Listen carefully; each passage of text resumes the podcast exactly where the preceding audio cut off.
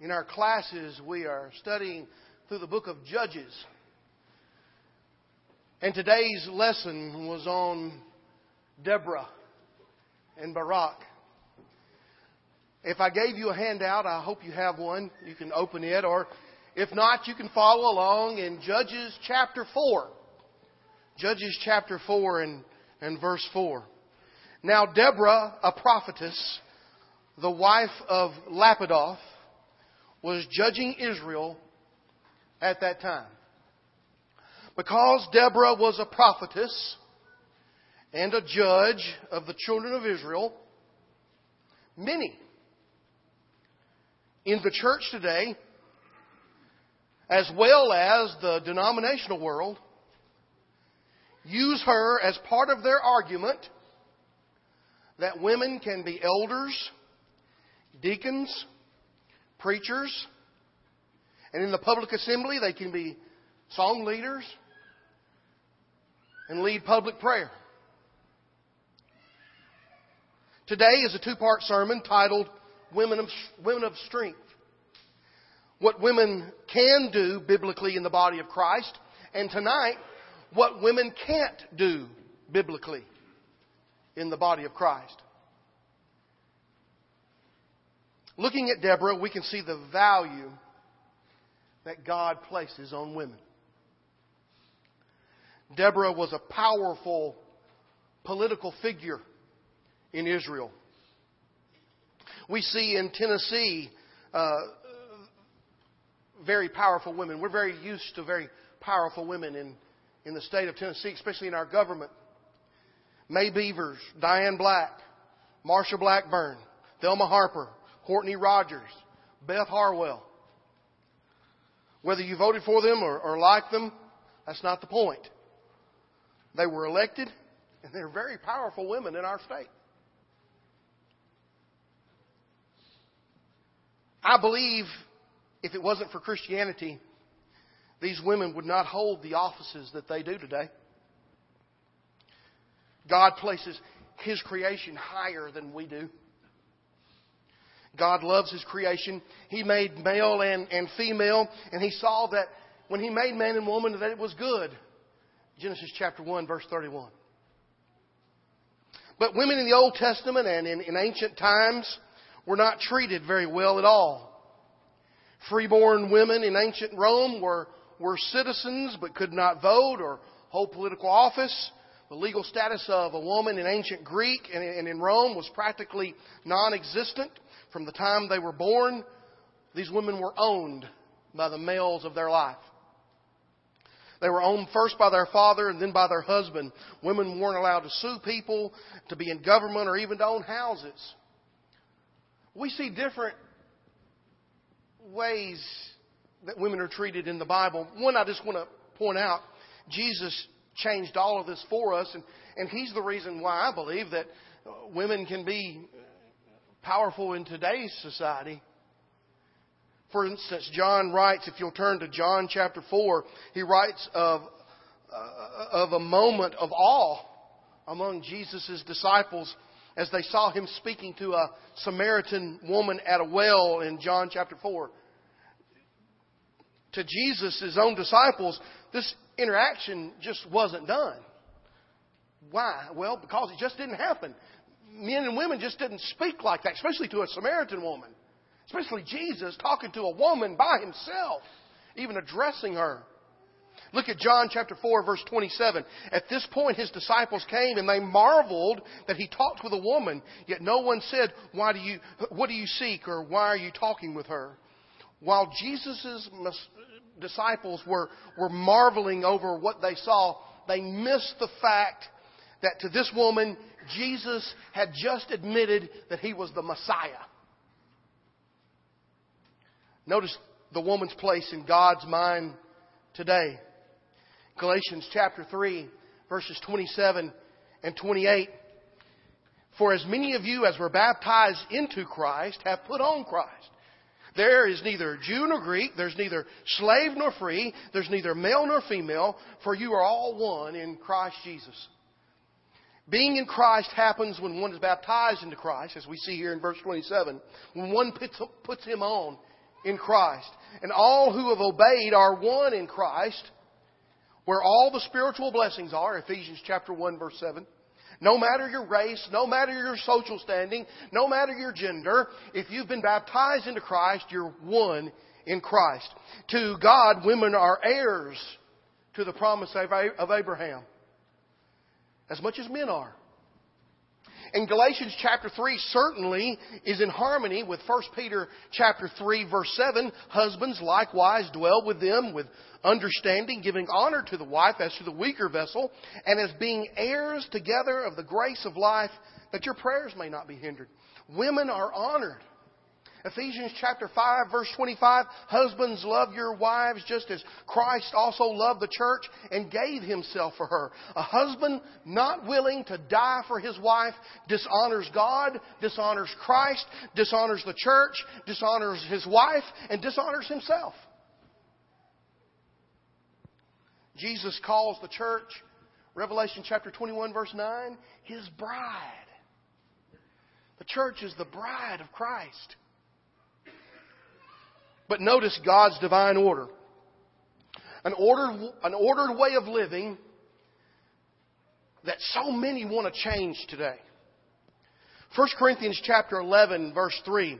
But I would have you know that the head of every man is Christ, and the head of every woman is the man, and the head of Christ is God. Now we'll talk more about this tonight. But many in the church today sneer that unless a woman can have the same role as a man in the church, then she is a second rate Christian. But this passage tells us that, that Christ is in submission to God. Man is in submission to Christ. And woman is in submission to man.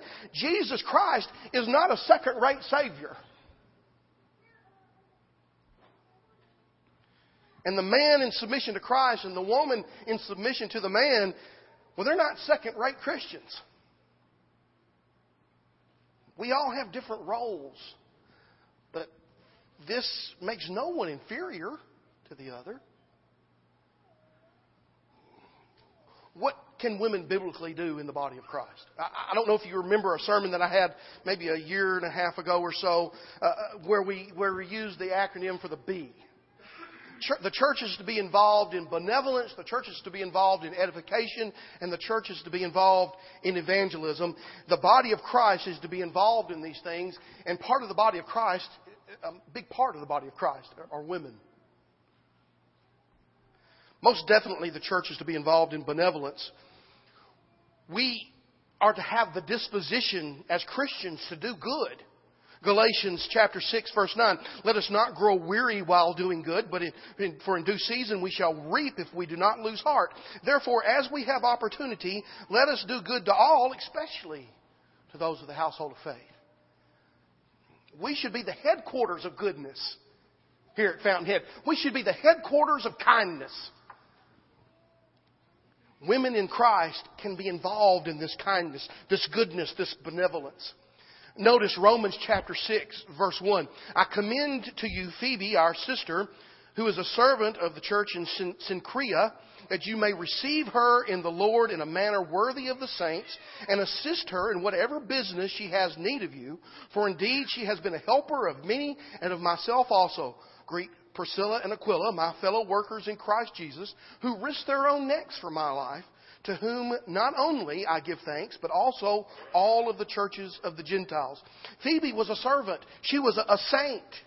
She helped Paul personally. The husband and wife team of Priscilla and Aquila put their own lives at stake to help Paul. There's no law against a man or a woman doing good. There's no law against that. Notice 1 Timothy chapter 2 verse 9. In like manner also that the woman the women adorn themselves in modest apparel with propriety and moderation, not with braided hair or gold pearls or costly clothing, but which is proper for women professing godliness with good works. Don't show off you, show off God. And do so by helping others with good and, and godly works. You might say, well, I don't, I don't know what to do. I don't know what to do. Well, ask the elders. Ask the deacons. Have a family brainstorm session on what you can do. Ask me. Believe it or not, people come to me all the time and say, hey, if you ever need any help with such and such, let me know. Or if I can help in anything that you hear of, let me know. I can help you be a, I can help be a clearinghouse for that. Please ask me. The church is involved in edification as well, building others up, being encouraging. The body of Christ should be the headquarters of positive people. We should be the positive people headquarters here at Fountainhead Church of Christ. Not the negative, sire people, the positive people. We should be attractive in that way. Women most certainly can help in this. Women in the body of Christ can certainly help build others up. Hey, building others up, edification, it's the lifeblood of a congregation. It really is. We need help and encouragement with each other. 1 Timothy chapter 2 verse 11, it says, and this is how you as women can begin to do this. If you, if you want to start being an edifier, here's where it is. Let a, let a woman learn in silence with all submission. Now, how does that help edification? Well, humble yourself and learn. Humble yourself and learn. Learn scripture? Yes. Yes. Learn doctrine? Yes. Learn people? Yes. Learn personalities? Yes. Learn needs? Yes. Learn names and numbers and addresses and clothing sizes and what people like to eat and what people don't like to eat in families when they're sick. Learn those things? Oh, most certainly. And you can help build people up when you do. Just be humble enough to look around and learn. Notice Titus chapter 2 verse 2. That the older women be sober, reverent, temperate, sound in faith, in love, in patience. The older women likewise, that they be reverent in behavior, behavior not slanderers, not given to much wine, teachers of good things. That they admonish the young women to love their husbands, to love their children, to be discreet, chaste, homemakers, good, obedient to their own husbands that the Word of God, notice this is the reason why, that the Word of God may not be blasphemed. Why teach and train other women to be reverent and love their husbands and love their kids? So the church, the bride of Christ, looks great. It looks beautiful to those outside. God, in John chapter 4, verse 24, God is spirit, and those who worship Him must worship Him in spirit and in truth. That, that pronoun who, those who worship, that means men and women. Men and women must worship God in spirit and in truth, Hebrews 10:25, and not forsake the assembly. If the women of this congregation are not here, they cannot worship and they cannot lift up and they cannot help edify the congregation. You've got to be here to do that.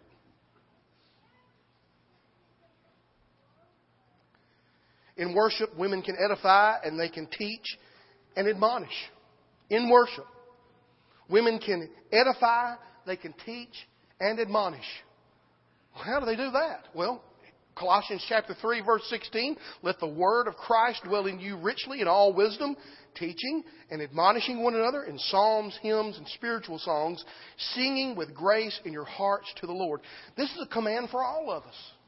Women too. You know, when I worked selling furniture at Crescent Furniture, uh, there was a little girl that worked at the uh, there was a little girl that worked at the uh, front desk, and uh, who at one time had been a member of the church. Cute little girl, and she was trying to get her singing career. You know, everybody in Nashville trying to get a singing career started, right? And she said, I don't like going to the church anymore because they won't let me sing. And that, I said, they won't let you sing. I said, where I go, they let women sing every Sunday. She said, no, you don't. I said, oh no. I said, let me stop you right there. I know exactly what you mean. What you mean is they won't let you come up to the front and sing a solo. Yeah. Well, okay. Now we, we understand each other. Women can sing and admonish and teach every Sunday in the Lord's church. We've been doing it this morning. Eric's led us in wonderful songs. We're going to do it here in just a minute when we sing the when we sing the the, the, the invitation song and the closing song. The church is definitely involved, though, in, in evangelism. The, the third E on our B. We do not hide the fact, and women as well, that women as well as men are to be involved and to go into all the world and telling folks about the gospel of Jesus Christ, the death, the burial, the resurrection of Jesus Christ. Women can most certainly be involved in private teaching and Bible studies. Uh, looking at Acts chapter 18, verse 24. Now, a certain Jew named Apollos, born at Alexandria, an eloquent man and mighty in the scriptures, came to Ephesus. This man had been instructed in the way of the Lord, and being fervent in spirit, he spoke and taught accurately the things of the Lord, though he knew only the baptism of John. So he began to speak boldly in the synagogue. When Aquila and Priscilla heard him, they took him aside and explained to him the way of God more accurately. Now, Aquila was not a one man show here. This teaching was done in private. There's no reference to public preaching or teaching by women here. In John chapter 4, we look back at that. Jesus told the Samaritan woman all she'd ever done, and what did she do? She, she just kept that to herself because she wasn't supposed to say anything in public. No, she went back to the city that she lived in and told him, told them everything. They said, he, He's told me everything that I've ever done. She was preaching, she wasn't preaching in a, in a, in a public assembly, no. But she was telling folks what the Lord had done for her and asking them to see for themselves. You come out and you see this. Women can teach children. Paul told Timothy, 2 Timothy chapter 3 verse 15, that from childhood you have known the holy scriptures which are able to make you wise for salvation through faith which is in Christ Jesus. Uh, continuing on 2 Timothy chapter 1 verse 5, when I call to remembrance the genuine faith that is in you which dwelt first in your grandmother Lois and your mother Eunice and I am persuaded is in you also. Women most certainly can teach children. And remember, I just want you to remember this. Just because a 12 year old boy is baptized and a Christian, that doesn't make him a man. Doesn't make him a man. In the time we have left, I want to point out some things. We live we live in a time when there are so many ways for women to get involved in evangelism without being a preacher or an elder or a deacon. Let me just run these down through you. Be a good person. I just put these, just brainstormed. Matt helped me brainstorm a little bit. What can women do in the church today? Be a good person. What, what is it? I, would rather see a sermon than hear one any day? Oh, certainly. Be a good person. Treat people well. Have a good attitude. That's a great thing. People are, are depressed and people are lost out here. And if they see you, they're going to be attracted like a moth to the flame to your good attitude. In today's world, you can blog it. Now, a lot of the older people don't understand what I mean. But hey, you can go for free. You can go on a blog and you can write down your thoughts about Jesus and the church and Christianity and you pick the topic. You can blog about it. You can write articles and if you don't know who to send them to, tell me. I'll, i have got lots of places that you can send these to. Maybe they'll use them, maybe they won't use them. But hey, you'll, you'll, you'll have to learn. You'll have to study. You'll have to grow to write these articles. Facebook, Twitter, Instagram. I just put those all three at once. How many of you, I hadn't seen it on Facebook on my friends yet, how many of you have been going out and doing selfies in front of the sign to let folks know where you've been this morning? You know what? You can set your phone up to do Facebook, Twitter, and Instagram all at the same time with one snap. And it's out there, and people know where you've been this morning, what you've been doing this morning, and how you have spent your time. Women can do that. Start your own website. Put your money where your mouth is. Women can do this. It doesn't cost that much to start your own website. Go to the mission field. There's so many missionaries who would love to have women with them in the mission field to encourage and, and do benevolence and edify folks. It may cost you three, four thousand dollars to go into a foreign country, but start Bible studies. Card fishing. Matt and I, we got new cards. We're excited about our new cards. We're going to start using them this next week. On the back of our cards is, is 2 Thessalonians chapter, chapter 1 verses 7 through 9. And, and it says at the bottom, what does this passage mean to you? Let me know. We're going to start throwing them out to people all over. And if anybody calls, then we, we got them. We, we, we've been fishing. Throw those cards out. Throw a Bible verse out to somebody and say, What does this mean to you? It may start a Bible study. These are things that women can do. Men, I hope you're listening. I hope you're listening. Be a Christian mom. These are Matt's. Be a Christian mom. Be a Christian wife. Be a Christian girlfriend. The world needs Christians.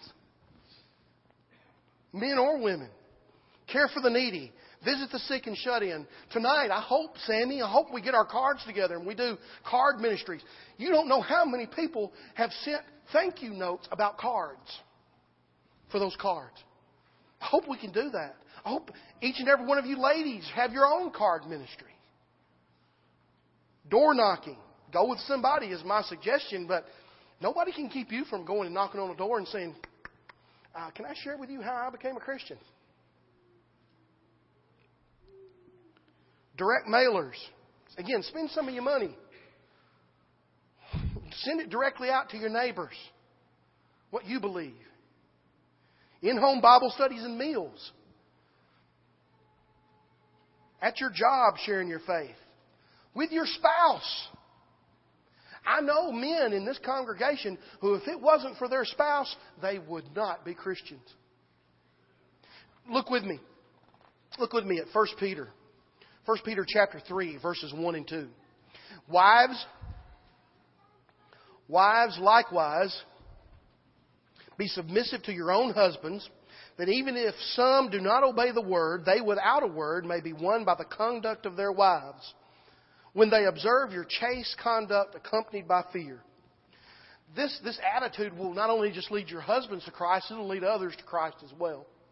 Uh, Neal Pollard wrote in a 2001 Gospel Advocate article on this First Peter passage. He writes, Godly women must keep the kingdom first in their lives. They should not compromise their convictions or morality for their husbands. They should not compromise their commitment to God for their husbands. For the sake of their souls, the kingdom must be put at first in their lives. Matthew 6:33. Persistent Christian living so often pays off in winning the lost. A woman has a better chance of winning a wayward mate by staying true to Christ than she does by giving up or giving in. Continue in faithfulness. Revelation 2 verse 10. Christian women in these situations are inspirations and examples to more persons than just their unfaithful or non-Christian husbands. They are a blessing to the church of which they are members. Amen? Women must be involved in benevolence. Women must be involved in edification. Women must be involved in evangelism. Much of the work done in a local congregation cannot be done if it not, were not for women. It just wouldn't get done. Women are worthy.